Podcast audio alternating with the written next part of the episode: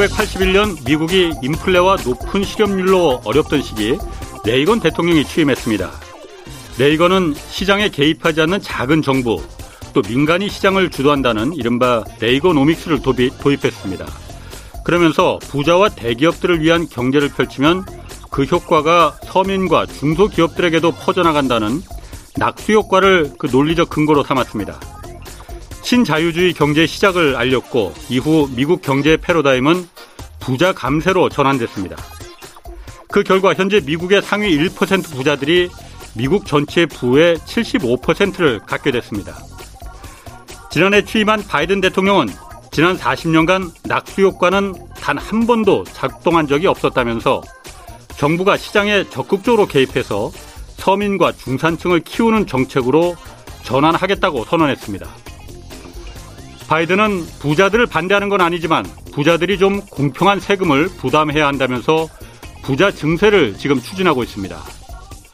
어제 발표된 윤석열 정부의 경제 정책에는 법인세와 상속세 또 종부세 등 부자들이 그토록 원했던 세금 문제가 담겼습니다. 정부는 부자 감세가 아니라고 말하고 있지만 41년 전 그 레이건이 들고 나왔던 낙수 효과가 자꾸 연상됩니다. 네, 경제와 정의를 다잡는 홍반장, 저는 KBS 기자 홍사원입니다. 홍사원의 경제쇼 출발하겠습니다. 유튜브 오늘도 함께 갑시다.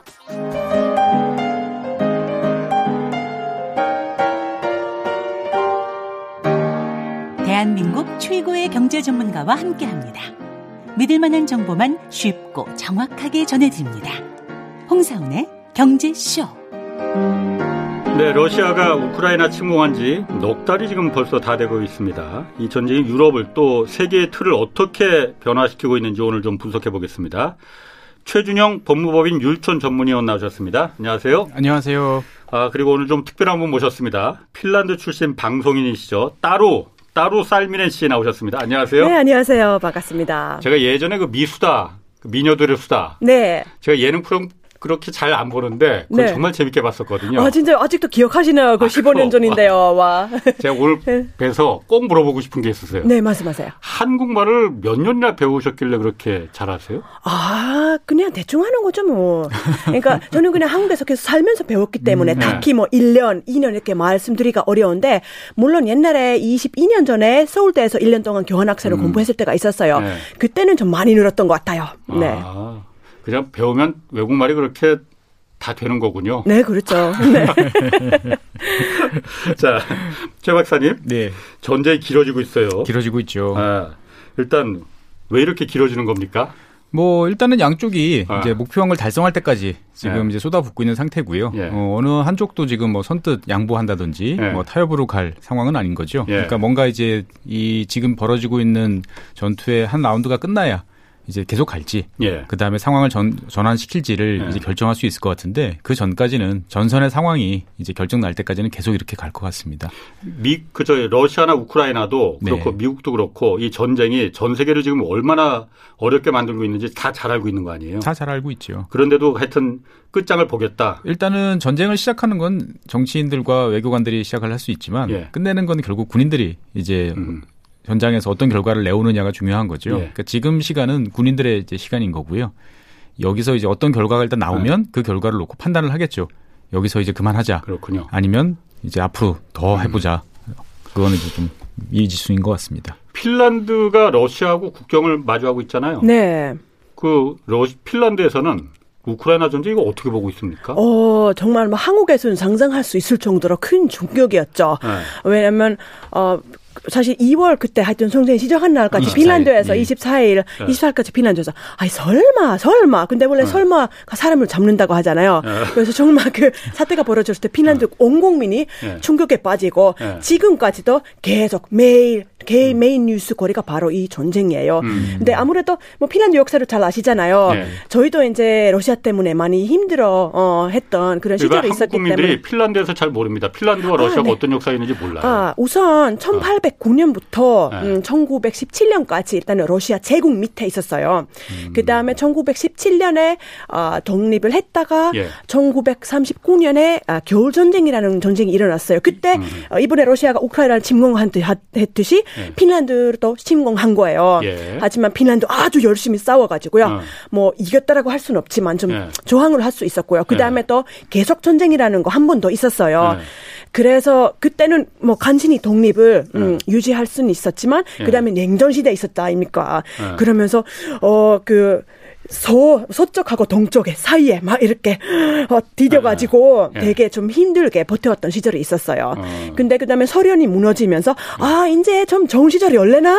되게 긍정적으로 좀 네. 희망적으로 생각을 했다가 네. 근데 최근에는 그런 목소리가 많이 나오고 있습니다. 지난 20년 동안 우리 너무 믿고, 어. 믿고 살았던 건 음. 아닌가. 평화롭게 마음 놓고 예, 살았다. 맞아. 예를 들자면 땅 있잖아요. 예. 사실 많은 러시아 분들이 피난들을 막 왕래 하여튼 왔다 갔다 하고 있어요. 어, 부자들도 왔다 갔다 하고 음. 일반 사람들도 많이 왔다 갔다 하고 그다음에 땅 아니면 여름 별장 같은 것도 많이 어. 사다 놓고 근데 그 중에는 지금 배경이 네. 조금 음, 확실치 않은 사람들도 있을 수 있다 이런 음. 하여튼 어, 의혹이 제기되면서 이것도 핀란드에서 큰 이슈가 되고 있습니다. 배경이 확실하지 않다는 게 무슨 말이에요? 아 그러니까 어. 그 예를 들어서 무슨 군사 음, 적인 뭐 시설 아, 근처에서 뭘 찾다든다 아, 이런 것들이 예. 어 조금 있는 게 아닌가 그런 네. 거 지금 하고 있고요. 그리고 사실 제일 중요한 거 이런 면도 있지만 핀란드 국민들의 러시아, 아, 우크라이나 국민들을 향한 그런 뭐라고 해야 되나요? 뭐 연민 아니면 좀그뭐 공감 야 그죠 어, 어. 같은 마음으로 와 어, 우리도, 똑같이 당했으니까 어. 열심히 도와주자. 그래서 우크라이나 난민도 많이 받고 음. 또 핀란드 사람들은 그 우크라이나 국경까지 가가지고 뭐 여러 가지 물품을 전달하고 하여튼 그런 거 되게 열심히 하고 있습니다. 의용군으로도 참전했어요. 맞아요. 자발적으로. 자발적으로 네. 맞아요. 네. 자발 핀란드는 어쨌든 중립국이잖아요. 그렇죠. 의용군까지 막을 수는 국가 우리도 우리나라도 뭐 이근 씨가 가는 것처럼 예, 네. 개인이 이제 개인 아. 자격으로 아, 예 네. 참전하는 거죠. 우리 우리나라의 뭐 중립국이 아니니까 그렇지만은 핀란드는 중립국이잖아요. 네. 그 군사력은 어떻습니까? 어, 군사력이요. 일단 군대가 있긴 있는 거죠, 당연히. 아, 있죠, 아. 있죠. 근데 사실 중립국이라고 하긴 하지만 사실상은 어 그게 아니라고 핀란드에서는 보고 있습니다. 그러니까 뭐 나토 가입은 최근에 어. 이제 하려고 했지만 그 전에도 예. 사실 EU 연합 예. 소련 무너지면서 사실 저쪽에 있다는 게 분명하다고 이렇게 어. 핀란드에서는 보고 있습니다. 어. 근데 뭐 그래도 러시아 때문에 예. 에, 그 계속 군사력을 유지했고요. 음. 의무 군대고요.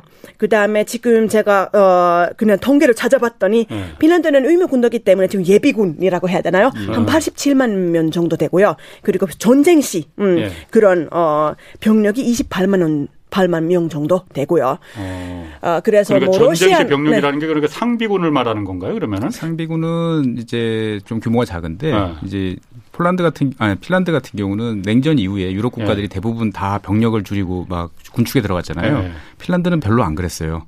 그대로 그 전력을 그대로 유지를 하고 있었고요. 예. 그리고 이제 예비군들이 상당히 탄탄하고 어. 그다음에 이제 전시에 대비한 여러 피난 시설, 예. 그다음에 물자의 집 어. 저기 그 재고 예. 이런 것들 의약품 같은 경우는 음. 그 의약사들 제약사들이 의무적으로 보관하고 있어야 돼요 한 6개월치 수입 물량 같은 아. 경우는 그러니까 항상 이제 전쟁이 벌어지면 예. 총력전으로 대응할 러시아와 언젠가는 한번 일이 생기지 않을까. 음. 라는 경계를 이제 계속 나름대로는 하고 있었던 거죠. 힘이 있어야만이 중립국도 가능한 거지 힘이 없으면 중립국도 가능하지 않은 거죠. 사실. 그렇죠. 그러니까 핀란드 내에서도 뭐 진짜로 그 정도로 만약 진짜로 이런 뭐 음. 이런 사태가 벌어진다면 뭐 이길 수 있을지는 모르겠지만 그래도 위협 정도는 된단 말이죠. 네, 우리는 그렇죠. 아 그렇죠. 손을 놓고 있지 않다. 아 이런 메시지를 보낸다고 보면 될 것 같습니다. 궁금한 게 핀란드는 그럼 왜 처음에 중립국을 선언한 거예요? 아 그거 중립국을 하고 싶어서 한 게 아니고 예. 어떻게 보면은 당연히 이제 2차 세계대전 끝나고 예. 스탈린 입장에서 봤을 때는 예. 자기네 영토화를 예. 하고 싶었는데 예. 너무 격렬하게 싸웠던 거죠. 핀란드 국민들이 정말 처절하게 싸워가지고 음. 일정 부분 땅은 백 땅은 이제 소련이 갖고 왔지만 예. 계속 끌어안고 있기는 부담스러운 존재가 핀란드였고 음. 그럴 바에는 차라리 핀란드를 대서방 창구로 사용하자. 아, 소련이? 예. 아. 그래서 오랫동안 핀란드는 이제 그 이후에 이제 소련의 대서방 예. 창구, 수입 물자 창구, 뭐 중개 예. 역할 이런 것들을 했는데 실제로 당 오랫동안 그 핀란드에 부임한 음. 소련 대사는 거의 총독 역할이었어요. 음. 그래서 핀란드 내에서 뭐 반소련과 관련되는 뭐 책자, 예. 신문 이런 아. 거는 항상 검열, 삭제, 심지어 도서관에서도 다 없어지는 이제 음. 이러한 상태였고, 그러니까 거의 사회 시스템 자체는 소련하고 상당히 유사하지만 예. 이제 소련은 아닌 그러니까 어떻게 보면 반쯤 이제 그 많은 걸 포기하고 국가라는 음. 핀란드라는 별도의 독립과 자치를 이제 음. 유지하는 그래서 핀란드 대통령이 수시로 모스크바를 방문해가지고 예. 우애를 다지고 어 이제 신뢰할 수 있는 아. 동맹으로 보이면서도 예. 한편으로는 이제 대외적으로는 우리는 동유럽 국가들하고는 다른 어떻게 보면은 네. 그거보다는 훨씬 우리는 이제 중간자적인 그렇죠. 입장. 네. 그래서 대외적으로 봤을 때는 이제 그 중립국이라고 이제 인정을 이제 음. 하는 거죠 보면은. 그래서 우리가 요즘에도 외교 용어 있지 않습니까? 뭐 핀란드화, 핀란다이제이션 예. 해가지고 아. 음. 그러니까 평화를 유지하는 조건으로 많은 것들을 상대방한테 이제 내주고 이제 어떻게 보면은 예. 참는 거죠 보면은. 음. 그러니까 그, 소련이 원해서 중립국이 된 거지 핀란드가 그렇죠. 원한 게 아니군요. 아니죠. 그러면. 그렇죠. 아, 그러면은 그 따루 씨가 그 제가 지금 핀란드 따루 씨를 모신 이유도 지금 우크라이나 전쟁도 있고 그렇지만은 핀란드하고 지금 스웨덴이 핀란드하고 스웨덴은 바로 옆에 있는 나라예요. 네. 스칸디나비아 3국. 네. 그 핀란드하고 스웨덴이 나토에 지금 가입하겠다고 지금 이른바 신청서를 낸 거잖아요. 아직 맞습니다. 가입은 안 됐어요. 네. 핀란드 국민들은 여태까지 계속 중립국이었는데 네. 이제 중립국을 포기하는 거잖아요. 네. 그 핀란드 국민들은 다 원합니까? 어떻습니까? 어, 네. 이렇게 정말 급격한 이렇게 여론의 변화가 일어난 겁니다. 네. 그래서 그 나토에 대한 뭐 찬성 반대를 그냥 계속 수, 하여튼 수년간 그냥 예. 여론조사를 통해서 예. 아, 그러니까 했던 건데 이번 어, 2020년 1월 같은 경우에도 경우에는 28% 정도가 찬성한다고 했어요. 그것도 역대 최고였어요. 하지만 어. 이번 5월에 예. 5월 제가 제, 음. 제일 최근 어, 데이터를 찾아보니까 5월 10일에 네. 했던 어, 여론조사인데 그때 73%나 어. 찬성한다.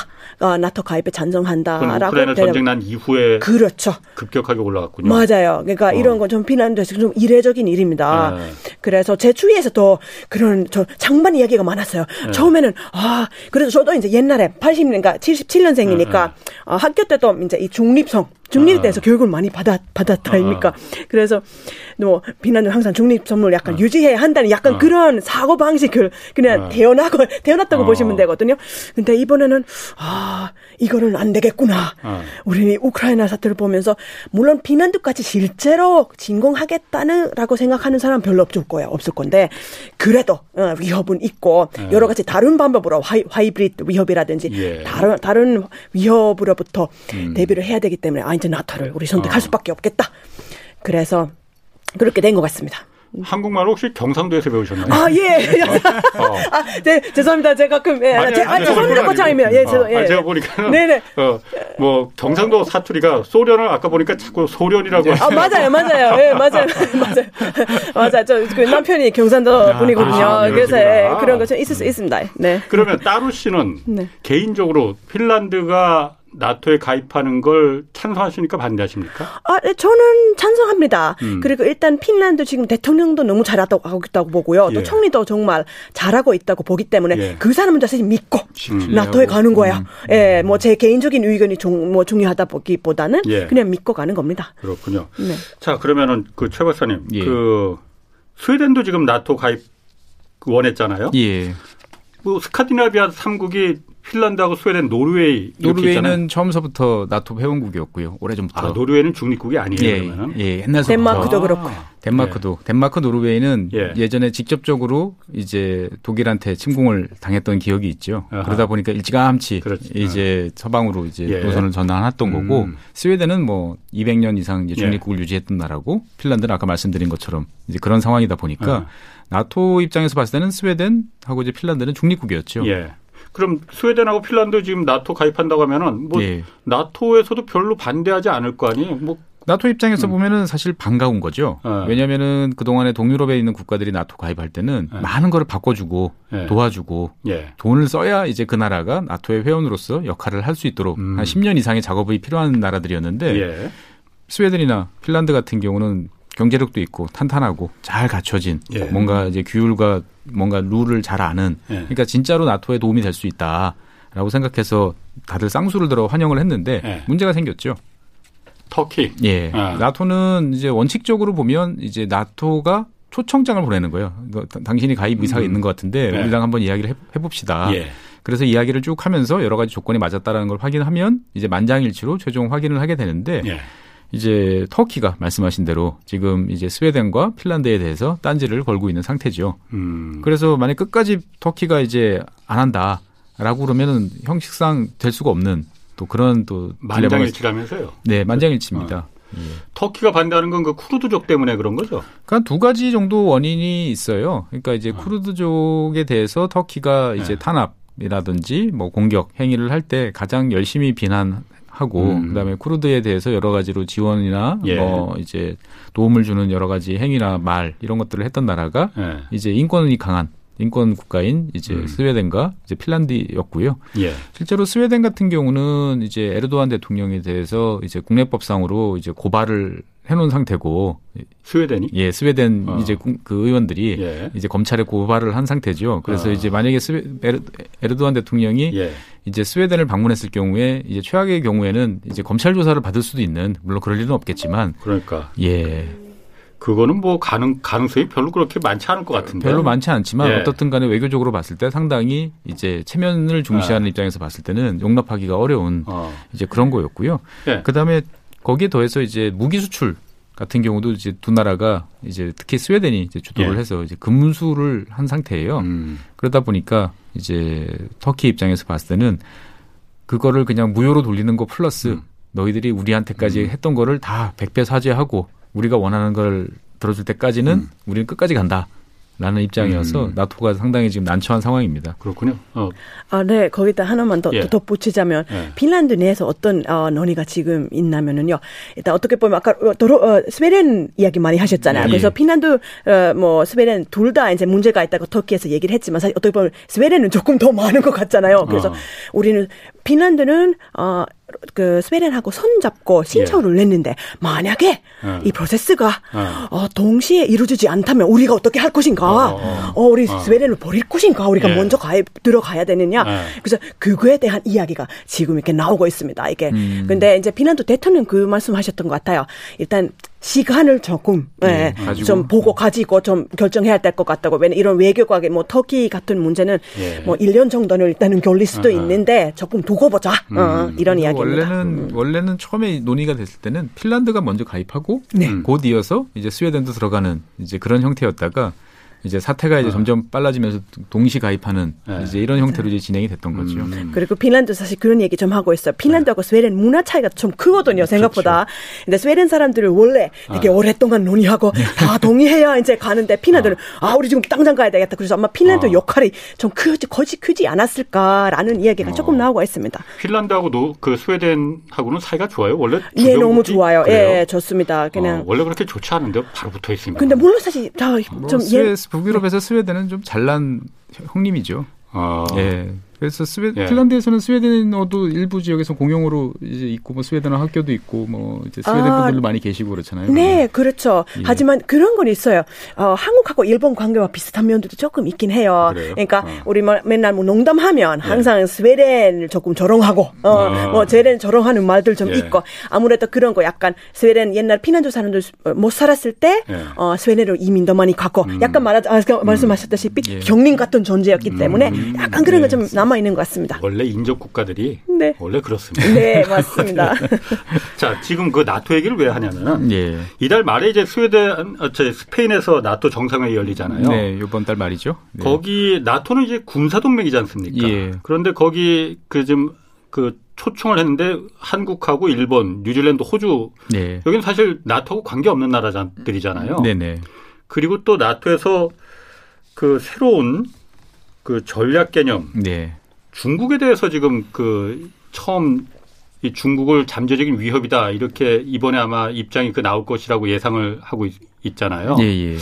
이 부분 좀, 좀 설명이 좀 있어야 될 것 같아요. 그러니까 이제 보통 군대는 네. 기본적으로 뭐 국가도 그렇지만 이제 군사 조직이라는 것들은 우리의 위협이 어딘지를 먼저 알고 예. 그 위협이 가장 큰 곳부터 대응을 하는 게 원칙이잖아요. 예. 그러다 보니까 이제 나토 같은 경우도 처음에는 만들어졌을 때는 당연히 이제 소련 을 중심으로 한 동구권이었으니까 이런 예. 걸 논의할 필요가 없었죠. 아 그런데 이제 90년대 초반에 이제 냉전이 끝나고 나니까 예. 나토는 우리가 왜 있어야 되나 어. 라는 이제 고민을 하게 되는 거죠. 예. 그러면서 이제 그러면 우리가 앞으로 미래에 대해서 나토라는 조직이 대응할 수 있는 나토가 필요한 위협이 뭐냐에 예. 대해서 논의를 해서 음. 10년 단위로 이거를 정리를 하고 거기에 맞춰서 여러 가지 전략을 예. 바꿉니다. 어.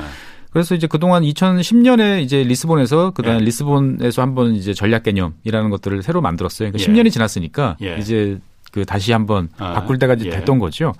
그래서 당시에는 이제 뭐 그 집단 방어, 위기 관리, 협력 안보 이런 것들을 토대로 해가지고 이제 어떻게 보면은 큰 전면전 이런 위협보다는 예. 테러리스트라든지 아. 여러 가지 다양한 위협에 대해서 예. 나토가 힘을 합쳐서 같이 대응한다. 예.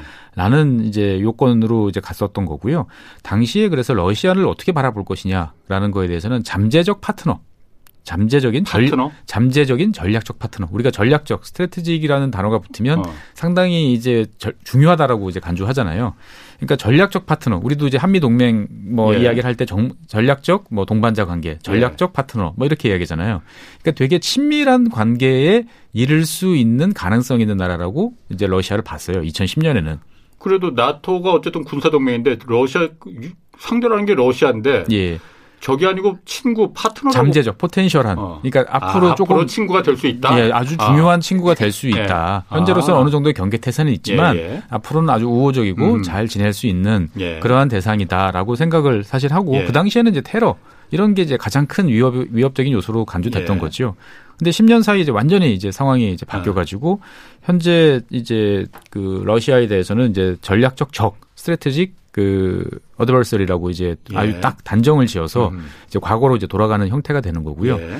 그다음에 이제 나토의 활동이 유럽 대륙뿐만 아니고 기본이지만 어차피 이제 북대서양이라는 그 기구를 네. 이제 그 바다를 놓고 여러 네. 그 다른 뭐 미국이나 캐나다 이런 나라들하고 같이 있다 보니까 범위를 더 넓혀서 이제 요즘엔 접근하는 경향들이 있습니다. 그러면서 이제 중국에 대해서 이제 대서양 동맹이잖아요. 나토라는 예. 거는 예. 대서양 동맹 전체 입장에서 봤을 때 잠재적 위협 중국이 예, 예. potential threat라고 이제 예. 요번에 아마 포기, 아. 표기를 할 것 같아요. 예. 그러니까 이제 미국에 대해서 위협적인 태도, 미국에 대해서 잠재적인 적이라면 나토 입장에서 봤을 때는 같이 이제 호흡을 맞춰 가야 되는 음. 이제 그런 이제 입장이 반영이 되는 거 아닌가라고 보시면 될 것 같습니다. 그렇죠. 사실 어. 뭐 이번에 핀란드 얘기 다시 조금만 하자면 네. 이제 나토 신그 가입 신청은 이번에 하는 거 처음이죠. 사실 나토하고 협력한 지 되게 오래됐어요. 예. 1994년부터 이미 그 나토 그 파트너십 프로그램이라고 있어요. 맞습니다. 거기도 참여했고요. 네. 또 2014년부터 그런 뭐 뭐라고 한국말로 뭘지 모르겠어요. EOP 프로그램하고 있어요. 조금 더 협력을 더 많이 예. 하는 거 있는데요. 핀란드 거기 그냥 참여하고 있고요. 예. 무기 같은 것도 어. 그쪽이랑 비슷한 거 쓰고 예, 있다고 합니다. 포함되니까. 어. 그러니까 이제 핀란드 같은 경우는 그 전에 냉전 전까지는 무기는 철저하게 소련제였어요. 예. 그러니까 되게 사진이 되게 어색한 어떻게 예. 보면은 어 예. 우리는 서방 국가 같은데 음. 다 소련제 무기를 쓰는 그러다가 이제 말씀하신 대로 90년대 들어서 이제 예. 다 바꿨죠. 그 제가 이 미국하고 중국하고 어쨌든 그 대립 구도가 네. 점점 이제 그 강도가 좀 세진다 이런 느낌을 받는 게 네. 사실 나토가 이번에 중국을 이제 새로운 위협으로 참 네. 예, 위협으로 이제 지정을 한다는 거잖아요. 네네. 잠재 잠재적 잠재적인 예. 어, 위협으로 지정한다는 거죠. 나토는 사실 중국하고는 좀 거리는 먼데, 예. 어, 뭐 물론 미사일이 날아갈 수는 있습니다. 예. 그렇지만은 그것도 그렇고 이번 회의 전에 아 이번 그, 그 정상회담 그 중국 얘기 전에 토니 블리컨 그 미국 국무부 장관이 아, 대, 새로운 대중 전략을 이제 발표 언급했잖아요. 그러면서 아, 전 세계에서 가장 많은 혜택을 받던 나라가 중국인데 중국이 국제적인 그, 그 그 질서를 해치고 있으니 앞으로는 가만히 있지 않고 동맹을 통해서 중국이 바꾸게 만들 중국을 바꾸도록 만들겠다 이렇게 좀 강경한 어조로 단어를 예. 썼어요. 예. 물론 그러니까 중국 외교부는 지금 중국이 지금 아 미국이 중국한테 전쟁을 선언하는 것 같다라고 또 맞받아치기도 했습니다. 이게 자꾸 강도가 세지거든요. 예. 그런 다음에 바로 이어서 나토가 이번 이달 말에 열리는데 중국을 나토의 위협으로 간주하겠다라고 말하는 거 보니까 예. 야 이게 점점 블록이 점점 그 담장이 높아지는구나 이런 느낌이 좀 맞습니다. 받거든요. 그런 흐름은 분명히 존재를 하고요. 예. 이제 속도가 문제죠. 얼마나 예. 빠르게 우리 예상대로 이제 시간이 천천히 가면서 점점 예. 블록이 높아지면 이제 어떻게 대응할 시간이 있는 거고 예. 그러기 전에 이제 과거로 확 돌아가 버리면 네. 이제 서로가 다 힘든 상황이 연출될 것 같습니다. 그러면은 이번에 한국이 초청을 받았습니다. 나토 정상회담에. 네, 예. 뭐 한국뿐만 아니라 일본하고 뉴질랜드, 호주, 호주도 초청을 받았어요. 예, 예. 일단 왜 초청을 한 겁니까? 일단은 나토가 이제 예. 북대서양 조약 기구로 정식 회원국이 있고요. 예. 정식 회원국은 아니지만 음. 이제 전 세계적으로 이제 같이 협력할 수 있는 글로벌 파트너 국가들이 있습니다. 예. 우리나라는 2006년부터 나토와 글로벌 파트너 국가예요. 어 예. 예. 그러니까 이제 그 간에 우리가 뭐 직접적으로 음. 같이 군사 훈련을 한다 뭐 이런 건 아니지만 서로 이제 대표들이 가서 회의에도 한번 옵저버 자격으로 가기도 하고 예. 그다음에 서로가 이제 뭐 어떤 일을 하는지에 대해서 이해하는 정도의 활동들은 그동안에 쭉 이제 해 왔던 거죠. 예. 그래서 작년 같은 경우가 이제 외교부 우리나라 외교부 장관이 이제 그 나토 외교장관 회의에 처음으로 이제 참석을 했었어요. 예. 했었고 이번에는 이제 다시 한번 더 이제 급을 높여가지고 이제 대통령이 직접 참석하는 걸로 음. 이제 된 이제 그런 상황인 거죠. 음. 그래서 나토 같은 경우는 이제 그 전 세계적으로 이제 파트너를 점점 많이 확보를 해서 예. 어떻게 보면 글로벌한 여러 가지 영향력들을 행사하려는 이제 의도를 계속 이제 가지고 있는 거지요. 예. 그래서 이번에 딱 부른 나라도 전략적이잖아요. 한국, 예. 일본, 호주, 뉴질랜드 딱 태평양과 관련된 예, 예 어떻게 보면은 쿼드 와 관련돼 있는 나라 그리고 그 주변에 예. 이제 그 같이 잠재적으로 코드에 포함될 수 있을 것 같은 그런 예. 나라들을 이제 부른 거죠. 그 나토나 쿼드 같은 경우하고 예. 다른 어떤 동맹하고는 좀 차이가 있는 게 이건 나토는 경제 동맹이나 이런 게 아니잖아요. 그렇죠. 경제 협의체 같은 게 아니잖아요. 군사 동맹이죠. 군사 동맹이잖아요. 예. 나토 회원국이 침략을 받으면은 누군가의 침략을 받으면 같이 예, 공동 대응 대응한다. 군사적인 가장... 참전한다는 거잖아요. 예.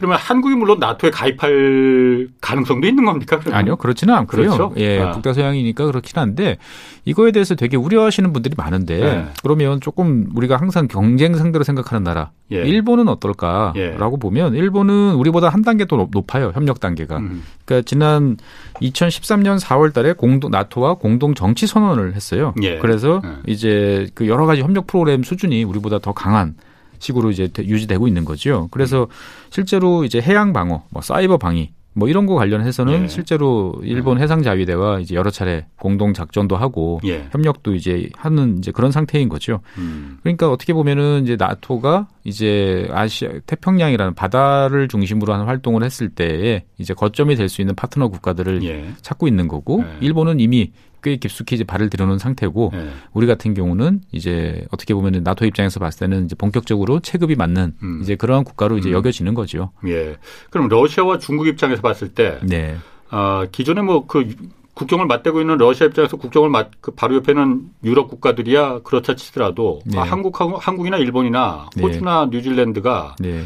나토와 관계가 이 군사 동맹과 여기 친분이 깊어지면은 네. 그 부분에 대해서 어쨌든 어, 우리가 예. 어, 해를 입을 수도 있는 거 아닌가. 그러니까 불이익, 해라기보다는 불이익이 있을 수도 있는 그러니까 거 아닌가. 저는 좀 과잉 걱정이라고 생각을 하시는 것 같아요. 예. 그러니까 까만색 위에 까만색 씌워봐야 또 까만색이잖아요. 음. 예. 이미 한미 동맹으로 수도 없이 수백 번 한미 동맹을 부르짖고 예. 그다음에 거기에 대해서 어, 피로 연결된 우리는 피로 연결된 그 혈맹이다라고까지 그렇게 이야기를 했는데 예.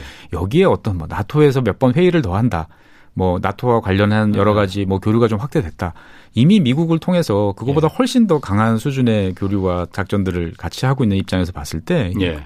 어떻게 보면은 우리 입장에서 봤을 때는 파트너들을 조금 더 확보하는 음. 어, 차원이라고 볼 수 있을 것 같고요. 예. 중국이나 뭐 러시아 입장에서 봤을 때는 이미 하던 어차피 우리랑은 저런 식으로 적대적인 어 관계에 있는 나라들이라고 우리를 보고 있는데 예. 뭐 거기에 대해서 조금 더 나갔다 하더라도 그게 제가 봤을 때는 뭐 새롭게 그쪽에서 우리를 더 위협적으로 간주한다든지 예. 그러지는 않을 것 같아요. 음. 기존에 어쨌든 한미 동맹과 거기서 군사 훈련이 계속되고 있는데 네. 거기서 이미 그 까만색에 조금 더 까만색을 덧칠해도 예. 어, 그렇게 뭐 그게 자극하지는 않는다. 음, 그렇습니다. 뭐 그렇다고 해서 뭐 나토군이 한, 한반도에서 옛날 팀스피트처럼 그런 대규모 훈련을 할 것도 아니고요. 예. 예. 뭐 한국군이 음. 뭐 우크라이나에 참전할 것도 아니고. 우리한테 도움이 되는 건 그럼 뭐가 있겠 을까요? 일단은 나토... 일단 그 군사적인 건 그러니까 그 군용 방 어, 군용 무기라고 해야 되나? 그러니까 뭐 이제 미국 미국에서 네. 보통 예. 이제 해외 무기를 판매할 때 예. 이제 전략적 단계를 보통 부여를 해요. 예. 그래서 이제 당연히 미국 자시 자기들이 쓰는 게 제일 최고 좋은 모든 그렇겠죠. 기능이 풀로 갖춰져 있다 생각하면 예. 그 다음이 나토 회원국에 판매할 때예요. 예. 그러면은 이제 이를테면 한 90%. 예. 그러면은 이제 그 다음 단계, 그 다음 단계로 점점 예. 이제 낮아지는 거죠. 예. 그러니까 이제 나토와 준하는 단계로 사실은 우리가 그 동안에 올라가려고 되게 노력을 많이 했었고. 예. 그래서 그래야만 우리가 미국으로부터 똑같은 돈을 내더라도 더 좋은 대접을 받을 수 있는 예. 어 그래서 노, 되게 노력을 많이 했었고 예. 실제로는 이미 이제 그 단계에 이제 도달을 이제 한 상태인 거죠. 예. 그래서 그런 것들을 이제 너는 나토 회원국은 아니지만 예. 우리가 전, 전체적인 이제 상황을 봤을 때 나토 회원국과 동일한 어떻게 네. 보면은 뭐 군사 작전이라든지 여러 가지 면에서 봤을 때 군사 활동을 하는 데 있어서도 이제 충분히 같이 힘을 음. 합할 수 있는 그러한 존재다라고 음. 인정을 받는 뭐 그러한 정도로 이해하면 어떨까 생각을 합니다 저는 그렇군요. 자 뭐 유럽 우크라이나 이 전쟁 얘기 조금 좀 뒤에 좀 가고 제가 따루 씨 나오셨으니까 요거 한번 좀 물어보고 싶어요. 사실 한국이 핀란드에 대해서 그렇게 많이 알지 못하거든요. 저희가 또 경제 프로그램이다 보니까는 아, 핀란드 경제하면은 노키아 딱 먼저 생각이 납니다. 네. 그리고 앵그리버드, 앵그리버드도 아, 핀란드에서 네. 맞습니다. 뭐 클래시 오브 더 클랜스 맞아요. 네. 이런 것들이 있어요. 아, 클래시 오브 더 클랜스라고 아, 또 있어요. 아, 하여튼 네. 어, 노키아가 사실 이 스마트폰이 나오기 전까지만 해도 전 세계 그 핸드폰, 그 2G 핸드폰 그거는 거의 뭐 휩쓸었잖아요. 네. 폰했잖아요. 핀란드 사람들은 좀 어떻게 생각하는지가 좀 궁금하거든요. 왜냐하면은 한국에서도 삼성이나 현대차를 그 국민 기업이라고 생각하듯이 네. 핀란드도 아마 그랬을 것 같은데 노키아가 사실 어, 많이 좀 무너졌잖아요. 네. 어, 무너진 거 맞죠? 뭐 어. 뭐 무너졌다기보다는 아, 네. 뭐 그렇죠. 뭐 그때 그 당시에는 무너졌다고 보면 되고요. 아. 네, 요즘은 이제 또 어, 다시 활력을 좀 찾고 있다고는 해요. 음. 어떻게 활력을 찾습니까? 아, 그러니까 사실 핸폰을 계속 그러니까 뭐 아. 노키아라는 회사는 먼저 마이크로소프트에 팔렸다가 그다음에 요즘은 그 어, HMD 글로벌이라는 회사에 또 어. 팔렸다가 어. 근데 또 지금은 스마트폰을 음, 생산하고 있고 제작했던 예. 하고 있고 어. 어 근데 막 애플이나 삼성이랑 전혀 예. 경쟁할 수 없는 그런 상대긴 해요. 아. 근데 사실 그때 아까 말씀하셨다시피 예. 어 아이폰 출시로 인해 예. 이제 진짜 하루 아침에 거의 아. 하루 아침 아니지만 그때 정말 급격하게 예. 어, 몰락했다가 그 당시에는 예. 사실 어 지금 제가 보니까 15년밖에 안 됐는데 근데 예. 이 질문 들었을 때 와. 너무 오래된 얘기 같아요. 음, 그렇죠. 그런 얘기도 저는 그런 느낌이 들었어요. 네. 그 당시엔 정말 충격은 컸지만 네. 세월이 10여 년이 흘렀기 때문에 이제 핀란드 사람들 다 적응 다 했고요. 네. 그리고 어차피 노키아가 어 뭐 팔렸지만 예. 그래도 그 남아는 인재들 남았단 말이에요. 예. 그래서 핀란드 스타트업계가 정말 지금 활력을 띠고 스타트업. 있고요. 스타트업 아. 벤처 기업이 되게 많고 예. 어 그러면서 사실 경제에 다 준 타격은 생각보다 크지 않았다는 평가가 나옵니다. 아, 아마 박사님 교수도 많이 잘 아시는 노키아가 경제에 준 타격이 핀란드 경제에 준 타격이 그렇게 크지 않았어요. 이제 회복이 됐다라고 보시면 네. 되겠죠. 음. 그러니까 이제 우리가 생각하는 일반 그 B2C라고 예. 일반 소비자들한테 가는 거는 이제 없어진 거죠. 예. 이제 근데 이제 통신 장비라든지 예. 그 밑단에서 있는 B2B와 관련되는 여러 가지 서비스라든지 음. 어, 통신과 관련되는 예. 어, 그 회사로 계속 예. 존속을 하고 있고 예. 그다음에 그 인재들이 아까 말씀하셨던 뭐 앵그리버드를 비롯한 예. 수많은 이제 그 다른 쪽으로 이제 갔던 거죠. 그래서 아. 유럽에서 보면은 제일 스타트업이 활, 활발한 곳이 이제 그 스웨덴의 수도인 스톡홀름 이 지역인데 어. 스톡홀름 지역에 이제 당연히 이제 핀란드 예. 예, 이런 기업들도 이제 많이 와서 같이 어. 활동을 하고 예. 여러 가지 교류를 하고 있죠. 사실 제가 궁금한 거는 요즘에 그 러시아하고 옆에 있으니까 러시아 기업들이 핀란드에 꽤 많이 투자하지 않았었나요 예전부터? 어, 자, 그것도 있지만 핀란드에서 네. 더 많이 논의되는 핀란드 기업들이 어, 아무래도 러시아에도 아, 더 많이 투자를, 어, 투자를 하고 어. 그랬거든요. 어. 그래서 예를 들자면 아주 좀 고급 타이어를 만드는 그 음. 그 노키안 타이어라는 그 기업이 있거든요. 핀란드에서. 아. 근데 그 타이어 생산의 80%가 러시아에서 생산되고 있어요. 아, 네. 그래서 하루 아침에 주가가 몇 하여튼 엄청나게 많이 하락했고요. 어, 미국에도 공장이 있지만 여전히 네. 그런 말하자면 이미지가 문제인 거예요. 네. 핀란드에서는 아무래도 이런 전쟁 이런 거 이미지 제일 중요하기 때문에 네. 지금 어떤 회사도 러시아랑 관련을 짓고 싶지 않은 거예요. 어. 그리고 예를 들어 대형마트, 예. 핀란드 어떤 대형마트 체인 또 러시아에서 활동을 많이 하고 있었어요. 예. 그것 지금 어떻게 팔려고 예. 음, 노력을 하고 있고요.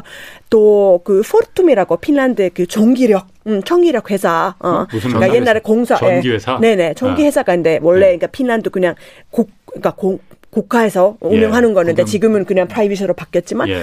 또 러시아는 하여튼 음. 장난 아니게 많이 뭐 했던 거예요. 투자도 음. 하고 그래서 주가가 엄청나게 하락하고 음. 어 그거 지금 어떻게 조치를 해야 될지 막 다들 네. 약간 당황해 하는 상황이에요. 그렇군요. 그래서 그런 핀란드 많은 많은 핀란드 회사들한테 네. 아주 큰 어, 경제적인 아 그런 타격이 전쟁이? 있었고요. 그리고 또 어. 예를 들자 물론 러시아 쪽 석유 문제를 음, 빼놓을 아. 수가 없는 거예요. 그러니까. 예를 들어 핀란드는 주유, 주유소 체인 중에 Teboil이라고 있어요. 그 음. 석유는 러시아에서 와요. 음. 예. 그러면 불매 운동이 시작된 거예요. 음, 핀란드 그, 사람들이 예, 예, 그렇죠. 거기 이제 가서 러, 시아 원유로 이제 원유로 어. 이제 하지 않겠다. 어, 어. 그래서 뭐 핀란드 뭐뭐 국가에서도 뭐 하여튼 어. 거기 뭐 예를 들어 뭐 대통령 차나 이런 차들 있잖아요. 그런 거 이제 어, 어 주류할 주유할 때는 거기 가지 말아라. 뭐 이런 것도 하고 무슨 차? 아그 관용차가 뭐야? 관용차. 그, 그죠 아, 관용차. 그죠 아, 그런 예, 차들. 예, 예, 네네 네. 네. 아. 그런 거기 거기 아. 거기 가지 말아라. 이렇게 예. 지시를 내렸고. 예. 근데 그러면서 사실 그 주유소 어, 운영하는 사람은 피난주 사람들이에요. 그렇죠. 그냥 자기 그냥 개인 사업이고요. 석유만 거기서 나올 뿐이기 때문에 이제 뭐 말이 말이 많았죠. 아. 뭐 이런 문제들이 좀 있어요. 어. 아니 핀란드 경제가 그러니까 러, 러시아 전쟁 때문에 핀란드 경제가 이제 그래서 주식이 좀 내려가고 그러는 네. 건 이해가 가는데 네. 제가 궁금한 거 그거 있습니다. 처음에 경제 제재 조치 러시아한테 굉장히 강하게 했잖아요. 예. 사실 야 어떻게 저렇게까지 할 수 있어 할 정뭐 국제 결제만 그 스위프트에서도 예. 러시아 빼버리고 예. 또 자산 달러 자산들 다 동결시켜 버리고 예. 그래서 그때만 해도 루브라 막 같이 폭락하고 저거 예. 루브라 저 휴지 조각 된다. 예. 뭐 그래서 러시아 경제가 붕괴될 것이다. 그렇게 전망들 다들 했었는데 지금 안 그렇잖아요. 그렇죠. 지금 뭐 러시아 펀드에 어. 떠신 분들은 지금 수익률이 한 80% 정도 될 겁니다. 어떻게 해석을 해야 됩니까, 그러면 그거? 그러니까 일단은 어. 이제 러시아라는 국가 특성이 예. 이제 우리나라 분들이 이해하시기가 좀 어려운 면들이 있는데 우리는 되게 긴밀하게 어떻게 예. 보면 긴 value chain에 연결이 되면서 예. 이제 여러 번 뭔가 물건을 사고 팔 때도 수없이 예. 많이 이제 국제적인 관계, 외화 뭐 이런 것들이 연결돼 있는 나라죠. 예. 근데 그에 비해서 러, 시아는 되게 단조로워요. 그냥 원자재를 판다. 어 끝. 예. 그거예요.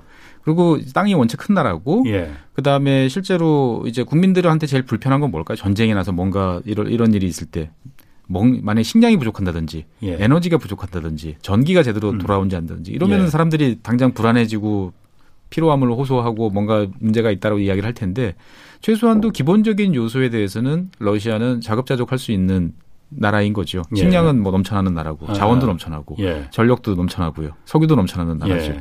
그러니까 비효율을 비효율을 좀 감내하면 상당히 음. 잘 버틸 수 있는 이제 그러한 국가가 사실은 이제 러시아였고 예. 러시아가 나름대로 이제 예. 또몇 년에 걸쳐 가지고 지난 2014년 이후에 제재를 받고 있는 상태였거든요. 예. 제재를 받으면서 이제 국가 체제를 더욱 더 자급자족적으로 예. 바꾸는 작업들을 계속 해왔어요. 예. 그래서 외환 보유고에서도 달러가 뭐 최저 수준이 됐고 국가 부채도 어떻게 음. 보면은 이제 우리가 이름 알만한 나라 중에서는 가장 적은 나라가 러시아였어요. 그러니까 이제 뭐 음. 석유 가격이 오른다 이러면 예전 같으면은 뭔가를 사고 뭐 이렇게 했을 텐데 예. 그거를 전부 부채를 갚고 예. 이제 쌓아놓고 하는 식으로 이제 대비를 이제 해봤던 거죠. 음. 그러다 보니 이제 뭐 지금 같은 경우 제재가 되다 보니까 국민들 같은 경우 러시아 국민들은 해외여행도 되게 많이 갔고 예. 주변 국가에 이제 가서 지출도 많이 하고 잘 사는 사람들은 뭐 영국에 가서 또 이런저런 투자도 많이 하고 했는데 예. 이게 다 막히잖아요. 예. 그러니까 돈 쓸 밖에 나가서 돈을 쓸 일은 아. 이제 없어지는데 아. 예. 국내로 들어오는 외화나 이런 것들은 계속 들어오는 거죠. 뭐 에너지 석유 가스 석유 파니까. 뭐 비료 어. 뭐 어떻든 간에 기존에 팔았던 그렇지. 것들은 상당 부분 계속 파는 거예요. 예, 단지 예, 예. 이제 그 전에 편하게 수입했던 여러 가지 뭐 컴퓨터라든지 뭐 첨단의 기기라든지 이런 예. 거 같은 경우는 이제 곤란해지고 예. 그다음에 이제 뭐 자동차라든지 이런 거 같은 경우는 이제 AS망들이 이제 부품을 못 구해 가지고 예. 좀 어려워진다든지 가격이 오른다든지 이제 이 정도 불편은 있지만 국가 전체적으로 봤을 때는 이제 아직까지는 이제 큰 문제가 이제 없는 거죠. 그 국제 결제망 그 스위프트에서 예. 석유나 가스나 뭐 그 곡물류 이런 거는 이런 것들은 제외돼 있어요. 그러면 그렇, 그렇습니다. 보면은 그리고 이제 그 스위프트망이라는 게 예. 모든 걸 다 틀어막은 게 아니고 몇몇 예. 은행을 지정을 했거든요. 그러면 다른 아닌 말로 다른 은행으로 바꾸면 예. 가능한 거예요. 그러네. 예. 아. 그러니까 그거를 만약에 전면적으로 다 틀어 막았다라고 예. 했을 때에 벌어질 사태를 사실은 이제 다들 우려를 했기 때문에 상징적인 조치 어떻게 예. 보면은 러시아에 대해서 뭐 투자를 계속 유지한다든지 예. 러시아와 음. 어떻게 뭐 이런 거에 대해서 너희들은 신경 엄도 내지 마라라는 식의 이제 강력한 조치를 취했던 건데 말씀하신 대로 그러게. 예 러시아는 잘 지금 버티고 있는 예. 이런 상황인 거죠. 러시아가 또 지금 그 가스가 워낙 많다 보니까 유럽에 다 공급하잖아요. 핀란드 얼마 전에 제가 뉴스 들었었는데 가스를 차단했잖아요. 맞습니다. 러시아가. 네, 맞아요. 아, 네. 좀 그럼 핀란드는 러시아 가스를 못 받아요, 그러면? 그렇죠. 왜냐하면 그 어, 러시아에서 어, 러시아 쪽에서 네. 이제 루블화로 예. 어, 지불하라라고 그렇죠. 이제 네. 어 그러니까 요구를 요구했어. 했는데 근데 핀란드는 어차피 우리 계약이 맺어져 있는 상태고 예. 이 계약 상으로는 유로화를 사야 한다. 예. 그래서 이제 complain 걸어놓은 상태예요. 예. 그럼에도 불구하고 이제 5월 어20 며칠 20이었나 아. 21일 날 아침 예. 7시부터 가스 공급을 진짜로 중단을 했어요. 예. 하지만 일단은 근데 핀란드에서 한국만큼 가스를 많이 사용하는 나라는 아니에요. 음. 그래서 사실 뭐 추운 나라인데 아 아니요 다른 식으로 어 핀란드는 이제 바이오 에너지라고 그러죠. 예. 나무가 아. 원체 많기 때문에 예, 예, 예. 아. 예. 그래서 일반 국민들이 아. 받는 타격은 작아요. 예. 예. 대신에 이제 산업 음. 아. 산업에서 이제 좀 어려움을 겪고 있긴 한데요. 근데 대신에 아, 이번엔 그 Baltic 쪽에서는 예. 그 Baltic connector 파이프라고 있어요. 음, 어. 그래서 그거를 통해서 또 가스를 공급 받을 수가 있고요. 음. 또한 이제 보니까 그 핀란드 정부 사이트를 보니까 그 LNG 어, 예. 터미널 예. 어그 예. 뭐라고 해 한국말 뭔지 그렇죠. 모르겠어요. 그 터미널 어. 터미널 맞아요. 그걸 어. 이제 10년 임대 계약을 해가지고요. 예. 어 미국에서 미국 회사로부터 예. 어 이제 어 빌린다고 음. 해요. 그래서 겨울부터 그걸 통해서도 LNG로 LNG로 어, 어, 공급받을 수 있는 그런 전략을 지금 세운 세운 거예요. 지금 제 뉴스 보니까는 핀란드는 이미 그래서 그 러시아가 가스 밸브를 잠궈버렸고 독일도 지금 가스량을 왕창 줄였다고 그러던데. 음, 맞습니다. 왜 그런 거예요, 그는? 그러니까 이제 경고를 하는 거죠. 경고. 예, 그러니까 독일 같은 경우가 어. 내부적으로 이제 움찔움찔 지금 여러 가지 계산기가 복잡합니다. 예. 그러니까 실제로 러시아로부터 이 EU가 예. 가스를 의존도를 줄이겠다라고 예. 하면 그 핵심은 누가 뭐래도 독일이거든요. 그렇지. 예. 예. 그러니까 예. 독일 입장에서 봤을 때 예. 러시아의 가스에 대해서 이제 끊자라는 이야기가 한 두 달쯤 전에 되게 많이 나와서 검토를 해봤는데 엄두가 잘 안 나는 거죠. 근데 그럼에도 불구하고 뭔가 계속 줄여야 된다라고 이제 이야기를 하니까 이제 러시아 입장에서 봤을 때는 위협을 가하는 거죠. 너희들이 한번 그러면 버텨봐라고 해서 지금 이제 그 몇십 프로 정도를 이제 확 잠궈버린 셈이죠. 예. 예. 한 33%를 줄였다. 그러니까 명목상은 예. 이제 사실 그런 일은 종종 있어요. 왜냐하면 이제 가스를 보내는 쪽에 펌프가 문제가 있다든지 예. 기술적인 문제로 음. 인해서 뭐 한 1, 2 가스 압력이 낮아진다든지 예. 어떤 경우에는 이제 예고 없이 중단되는 경우도 종종 사실 있거든요. 예. 그러니까 어떻게 보면 넓게 보면 이제 그런 차원인데 음. 이제 이것이 뭔가 의도적이라고 다들 생각을 했기 그렇겠지. 때문에 예. 가격이 이제 폭등을 이제 하는 거죠 보면은. 아 유럽의 가스 가격이. 예. 그럼 불만들도 높아질 텐데. 그렇습니다. 그래서 어. 이제 유럽의 많은 나라들이 걱정하는 게 이번 예. 겨울이죠. 예. 사실은 뭐 여름이나 가을철은 그 그렇죠. 그 어떻게든 예. 넘어간다 치더라도 예. 겨울철은 다들 이제 난방을 예. 예. 주로 이제 가스로 음. 이제 하다 보니까 이게 이제 피부로 와닿는 부담이 되는 거죠. 그러게요. 그리고 피난도에서도 어. 이것과 관련해 조금 이제 긍정적으로 생각해 보자는 지지에서 이런 어. 논의가 좀 나오고 있습니다. 어. 그러니까 어차피 피난드 정부의 그 목표는 화석 연료를 사실 결국은 사용 중단을 하는 거로 예. 일단 대밖에 이렇게 줄이는 건데 예. 이번 계기로 네, 그거 저그 프로세스가 좀 과정이 빨라지지 않을까. 음. 그리고 저 소위 여기 뭐 바이오 에너지 뭐 예. 이런 뭐 초록색 에너지라고 아, 아. 하는 게 그런 개발이 또 어, 아. 활성화되지 않을까라는 기대를 하고 있습니다. 아. 핀란드 입장에서 봤을 때는 이번에 이제 EU한테 인정받을 게 좀 있죠. 그 어. 나무를 가지고 바이오 에너지를 만들었는데 예. EU에서 이거를 green 에너지라고 봐야 되느냐? 그거 나무 가지고 만드는 건데 그러게. 바이오 아닌 것 같은데?라고 어. 해서 어. 그 동안에 티격태격을 예. 좀 많이 해왔는데 예. 아마 제가 봤을 때는 이번에 EU에서 만든 그 REPower EU라는 프로그램에 예. 바이오 에너지 이용 확대가 이제 들어 있으니까 예. 아마 이제 핀란드 의도대로 예. 아마 승인을 해줄 것 같아요. 나무를 태우는 게 나무가 어쨌든 탄소를 저장해 놓고 있는 거잖아요. 그렇죠. 그걸 태우면 다시 탄소를 공기적으로 저장해 돼 있던 걸 풀어놓는 건데 네. 그거는 좀 아닌 것 아, 같은데. 근데 어, 뭐 아. 박사님께서 더 설명 예. 자, 세하게 설명하지만 예. 핀란드는 막 나무를 막 베고 다시 나무를 남심는 게 아니거든요. 예. 재생이 됩니다. 아. 네. 넘쳐나는 게 나무기 때문에 네. 어떻게 보면은 화석 연료보다는 예. 이제 다른 그 그거보다는 음. 이제 자체적으로 로테이션이 되는 아. 어떻게 보면은 이제 순환 구조 상에서 이제 인정이 될 수 있는 제 과문해서 그런가? 나무가 어쨌든 광합성을 통해서 공기 중에 있는 이산화탄소를 흡수해서 저장해 놓고 있는 건데. 그러니까 이제 우리가 음. 이제 그 넷제로라고 그러잖아요. 예, 넷제로 예. 달성할 수 있다고 보는 거죠. 스웨 핀란드에서는 원체 네. 나무가 많기 때문에 아. 이 정도 태워서 아. 뭐 나온 이제 이걸 그냥 우리 생각한 태우는 건 아니고요. 아. 여러 가지 또 가공을 또 하긴 합니다만 해서 나오는 거나 예. 우리가 있는 숲으로 예. 이제 흡수하는 양이나 예. 충분히 이제 상쇄가 음. 돼서 가스나 석유보다 이거 그렇죠. 이게 훨씬 더 예. 유리하다. 유리하다라고 이제 예. 주장을 하는 거죠. 자, 그리고 지금 러시아하고 우크라이나 전쟁이 끝나지도 않았 이게 지금 아직 뭐 끝날려면 언제 끝날지 모르겠어요. 그런데 발트해라고 있잖아요. 예. 우리가 뭐 발트해 얘기는 많이 들었는데 여기가 저도 그래서 지도를 좀 찾아봤더니 북유럽하고 유럽의 북쪽하고 어, 스칸디나비아 반도 그 3국 거기가 같이 그 사이에 있는 바도도만요. 예. 그리고 러시아도 아주 조금 일부 거기 있더라고요. 발틱 함대라는 러시아 함대도 있잖아요. 예. 여기가 지금 군사적 긴장감이 굉장히 높아진다는데 이게 무슨 말이에요? 그러니까 이제 발트 3국 같은 경우가 발트 3국이라고 보는 이제 에스토니아, 리투아니아, 라트비아 이 3국 같은 경우가 이제 아주 강력한 이제 반 러시아 세력이죠. 예. 그러니까 되게 현실적으로 핀란드보다 더 위협을 느끼는 나라가 이 세 나라고 예. 다 근데 또 이 세 나라는 다 나토 회원국이에요. 예. 그러니까 이제 나토 입장에서 봤을 때는 예. 이제 이 불안한 불안한 나라들을 예. 이제 달래주기도 해야 되고 또 한편으로 보면 러시아에 대해서 경고 메시지를 이제 보내는 예. 그러기 위해서 이제 군, 그 합동 군사 훈련들을 이제 실시를 하고 있어요. 여기에는 이제 핀란드하고 스웨덴도 같이 참가를 지금 하고 있는 거죠. 그러니까 한 7,500명 정도의 이제 군함 한 45척 정도니까 꽤 큰 이제 훈련을 이제 실시를 하는 거고요. 아, 직 나토에 가입하지 않았는데 그렇게 군사 훈련에 참가할 수는 있는 예전서부터 건가요? 이제 그 나토와? 스웨덴, 네. 나토와 뭐 핀란드 이런 식의 이제 아, 훈련이나 이제 이런 것들은 종, 예, 합동 훈련은 이제 종종 해 왔던 아, 거죠. 예. 예. 근데 이제 여기에 대해서 이제 지금은 보면은 이제 17개 나라가 참여해서 이제 여러 네. 가지 이제 발트 주변 지역에서 이제 작전을 하다 보니까 네. 러시아 같은 경우도 이제 여기에 대해서 맞대응을 이제 하고 있는 거지요. 음. 실제로 뭐 어느 국가나 자기 국경 주변 지역에서 전략적으로 생각하는 주변 지역에서 군사적 활동이 강해지면 맞대응을 이제 하는 게 음. 이제 사실은 당연한 거고요. 그럼 그게 뭐 어떤 다시 전쟁으로 그 도화선이 되거나 그럴 가능성은 그렇게 높진 않은 거예요. 당장은 아닌데 네. 이제 갈 수도 있는 거죠. 사실 뭐 우크라이나 전이 벌어지고 음. 나니까 이제 다른 나라들이 다음 다 다음 차례는 자기라고 생각하는 거죠. 그렇군요. 자 그럼 마지막으로 두 분 그 어쨌든 우크라이나 우크라이나 전쟁 이게 앞으로 세계 질서 그리고 유럽에 어떤 변화를 좀 줄지 먼저 따로 씨께서 어 경상도식 한국말로 뭐죠? 네. 그러니까 저, 저 핀란드 입장에서 볼 때는 네. 이제 이런 뭐 착각의 시대는 끝났다. 아, 아. 우리 핀란드에서는 이제 파란 눈 파란 눈이라고 표현하거든요. 예. 이제 우리 더 이상 파란 눈이 아니다. 음, 음. 가면은 벗었다. 예. 이제 이 시대가 끝났다. 아. 그렇게 많이 표현을 하고 있고요. 예.